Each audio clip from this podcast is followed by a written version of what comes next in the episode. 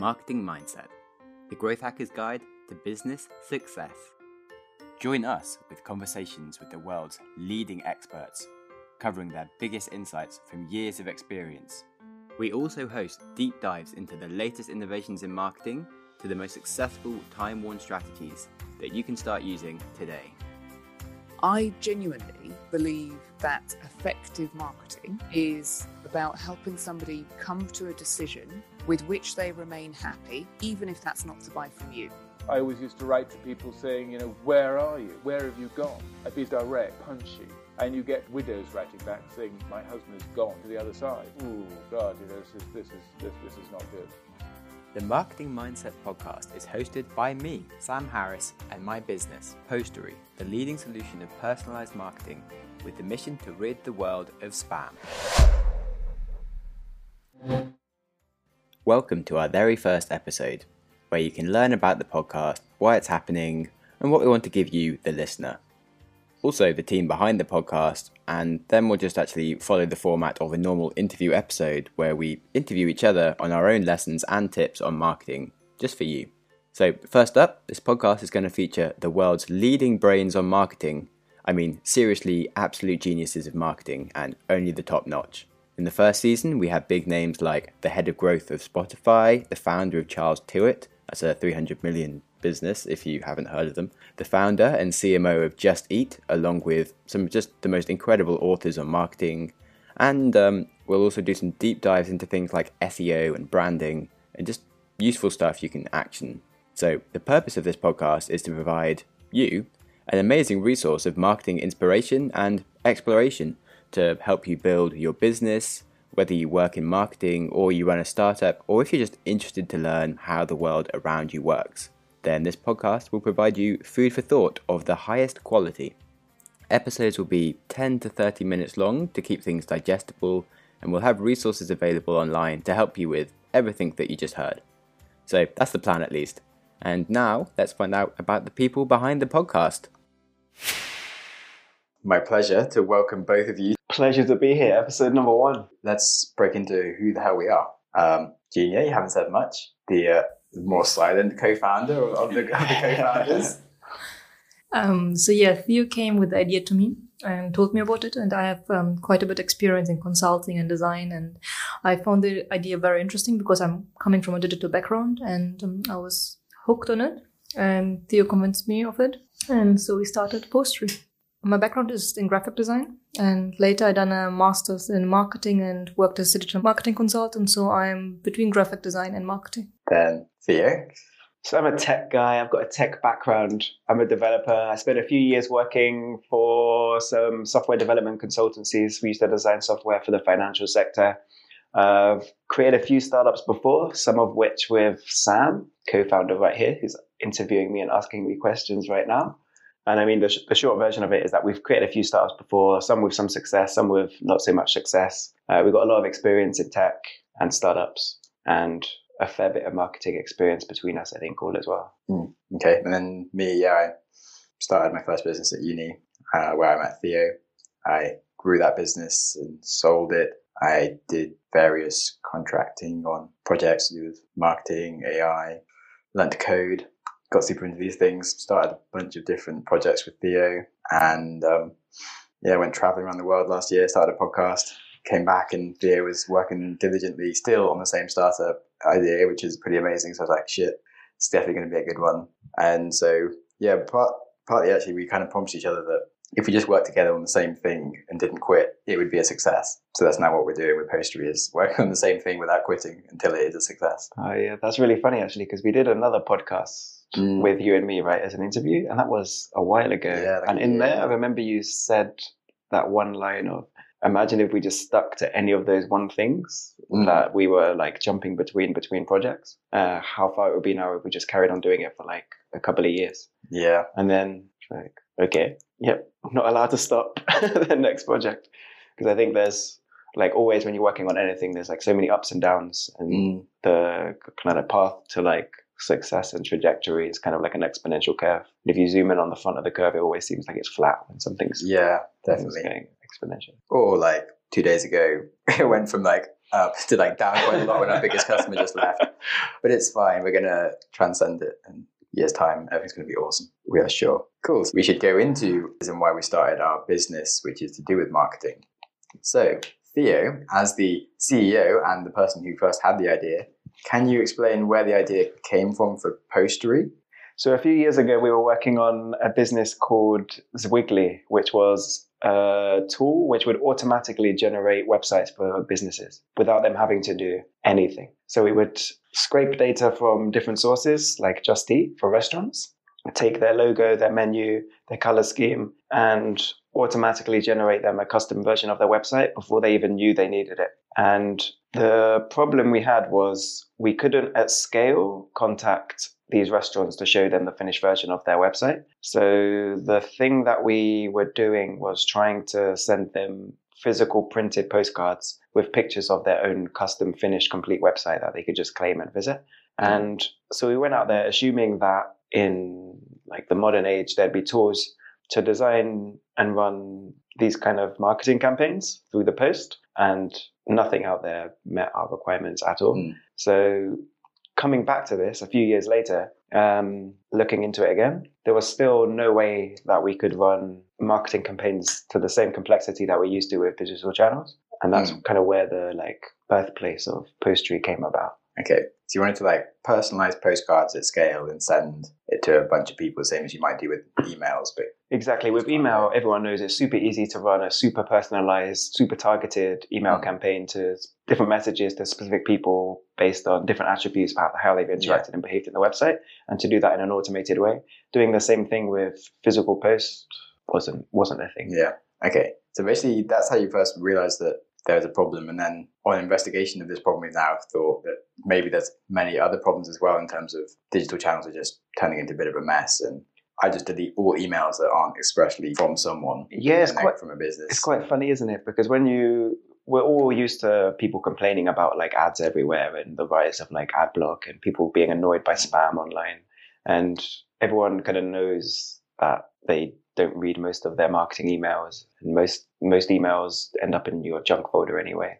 Um, but as marketers, we kind of always see email as this golden channel for like cheap, easy communication, which is super personal, and you could do a lot of stuff with it. But really, it's part of for the end for the recipient of most emails. It's just an annoyance. Think of those times where you receive a letter which is personally addressed to you.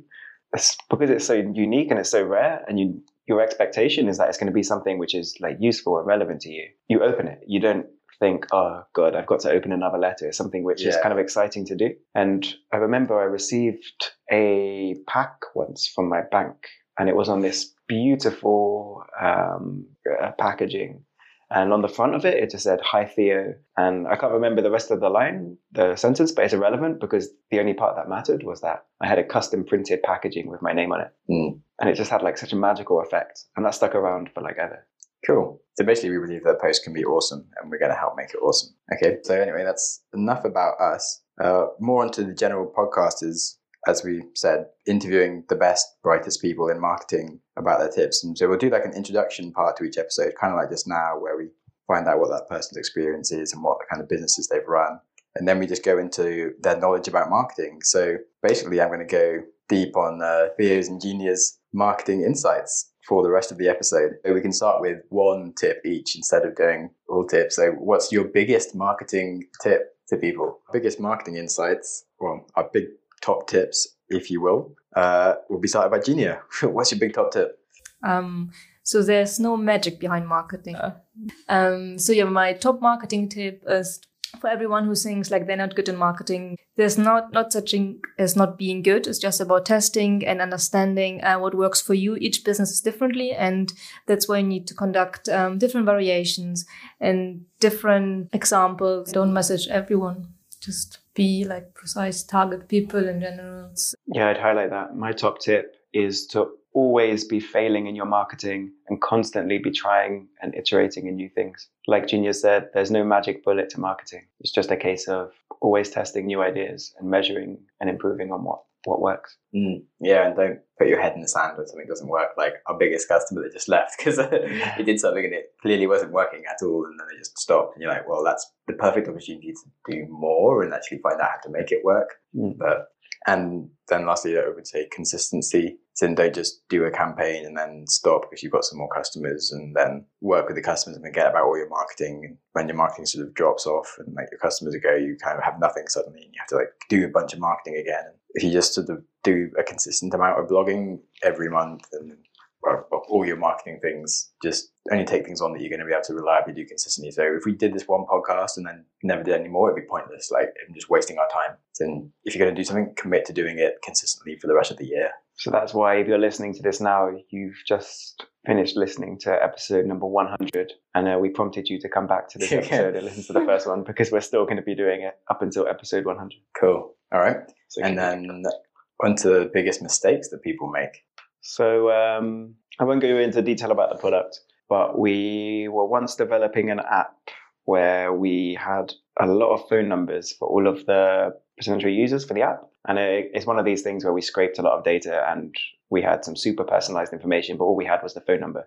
And we ran an SMS campaign back in the day to send people a link to a pre completed profile for that person. And we set up uh, automated SMS so that we could test a bunch of different wording and ended up finding a campaign that was converting really well. We had a huge response rate. Everyone was clicking through to the link in the text message. Uh, but what we didn't plan for was coming back to your advice about being mindful of the customer was that nearly all of the responses that we got back from the campaign were angry and frustrated people about how we abused their privacy and used their personal information in ways that shouldn't be used. The response was, what the fuck, take that down now.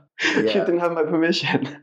So I think just to highlight your previous point about being mindful to the customer, you always need to step back away from your data and just look at the bigger picture about what you're doing. It's easy to get carried away and trying to make optimizations and trying to use data to do the right thing. But you always have to be mindful of how your brand is affected and how it's going to be perceived by customers. Because conversions are nearly always the most important thing, but sometimes you sometimes need to be careful. Mm, cool. Any big mistakes you've had from uh, eight years of marketing Genia?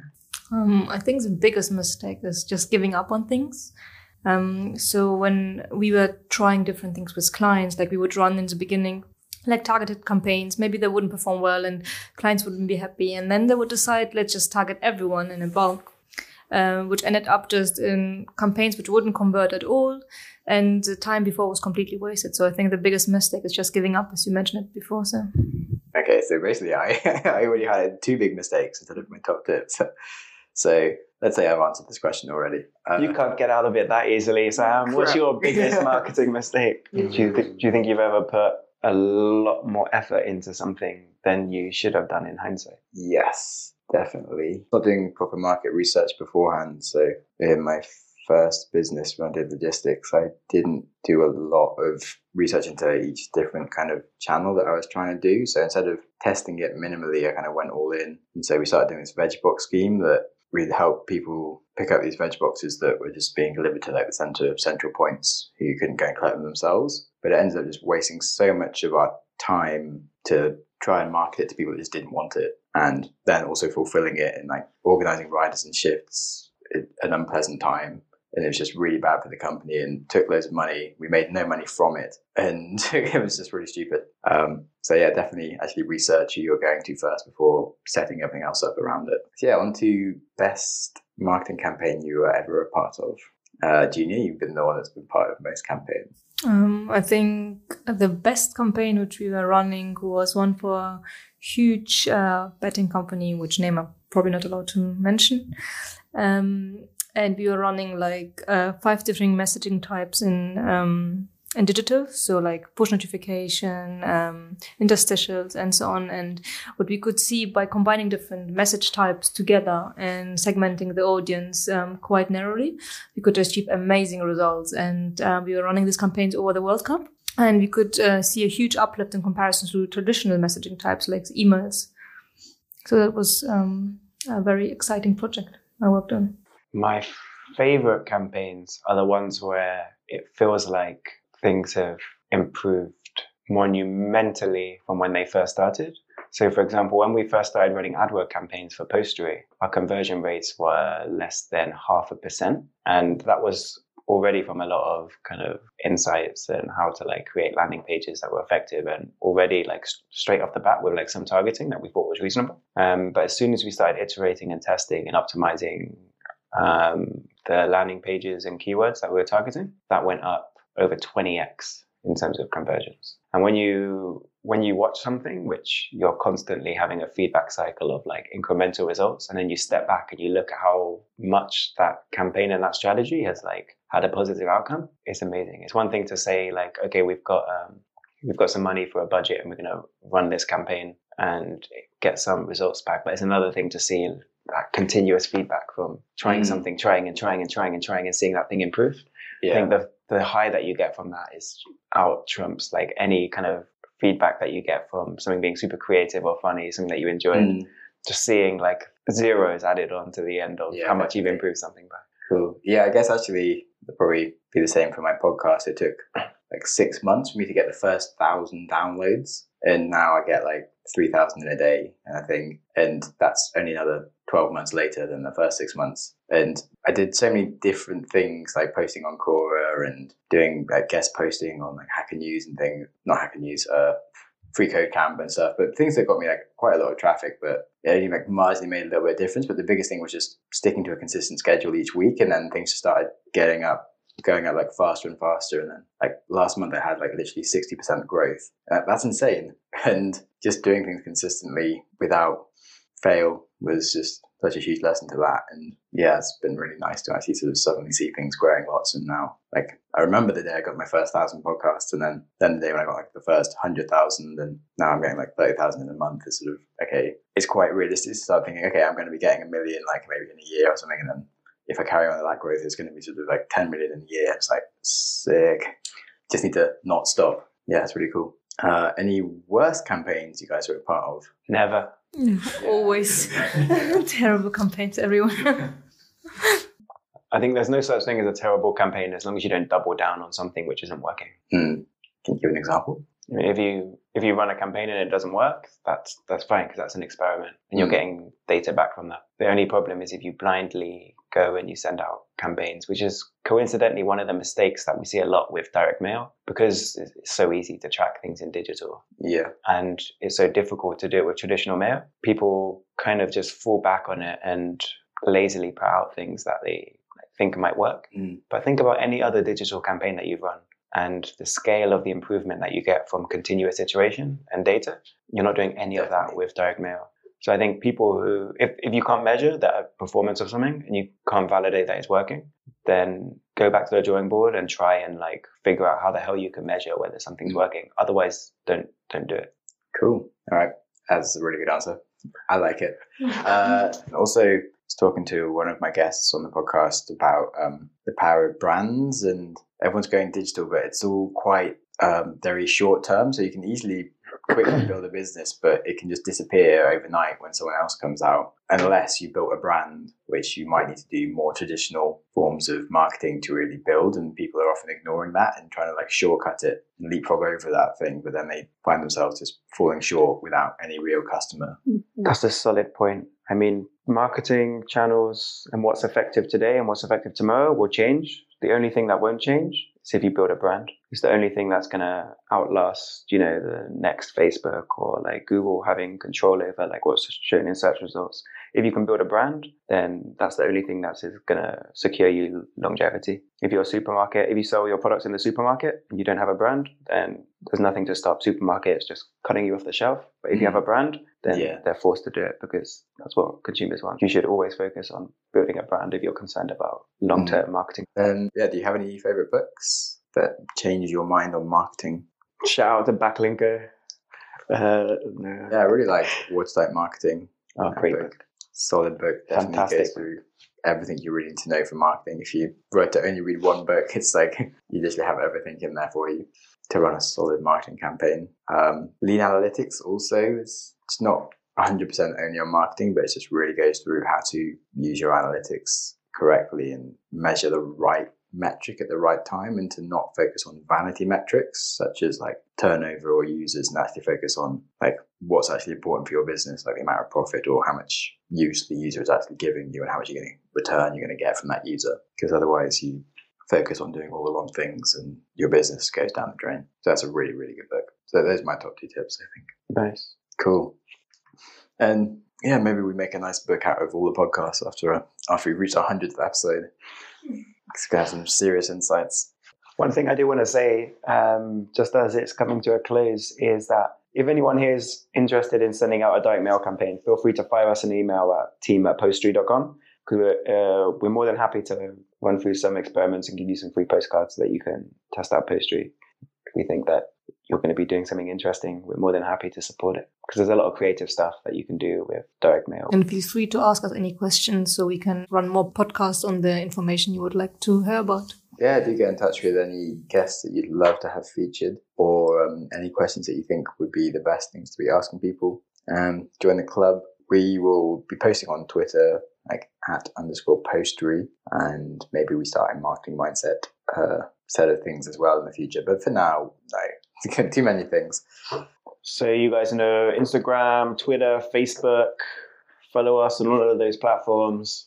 Log into Postary. Send us an email if you want some free postcards. And good luck with your marketing. Good luck with your marketing. Whoa. Growth hack to success. Woo to the moon. You just listened to an episode of Marketing Mindset. Please hit subscribe and tell all your marketing and business buddies they need marketing mindset in their lives. If you're feeling generous or bored, then invest 20 seconds in leaving us a good rating, and we should be very grateful. On the show next week, I'm very pleased to announce our first guest is Bryony Thomas herself, the author of Watertight Marketing, the book we literally just spoke about, in a very convenient and seamless turn of events that was quite accidental. I mean, honestly, I am just not that organized. But as we said, she is a legend and her book is truly amazing, and so it's a delight to have her here, and here are a few snippets for you to look forwards to. Behind closed doors, when people talk about the process of marketing, you know, they'll say that they are profiling and capturing and using a hook. I mean, these are these are disgusting words. They're disgusting when you think about a human being. So you've done work that you didn't really want to do because you needed the money, and now you get known for doing the sort of work that you didn't really want to do. And so it becomes a self-fulfilling prophecy. It's a downward spiral if you chase just the money. And finally a few outtakes for you to enjoy. Let's just say we, we weren't overly comfortable with recording a podcast with all three of us together and lots of things slightly went wrong and about 1.5 hours of audio went into 20 minutes worth of actual audio. And finally a few outtakes for you clearly pronounce all of your letters. The rain in Spain falls mainly on the plain. I think you started recording. No, shit, I'm just making shit up. yeah, this is not a fable. I was getting carried away. Genia, don't face palm. we can cut these bits out if they sound. So, um, God, it's stressing me. no, but the thing is, it's just the best bits that we need to get. I don't know why is stressing me so much. I'm used to voice record. Maybe we establish that we know nothing about marketing. Well, this will be a difficult job, Sam. That's what I can say. Yeah. Sometime next year.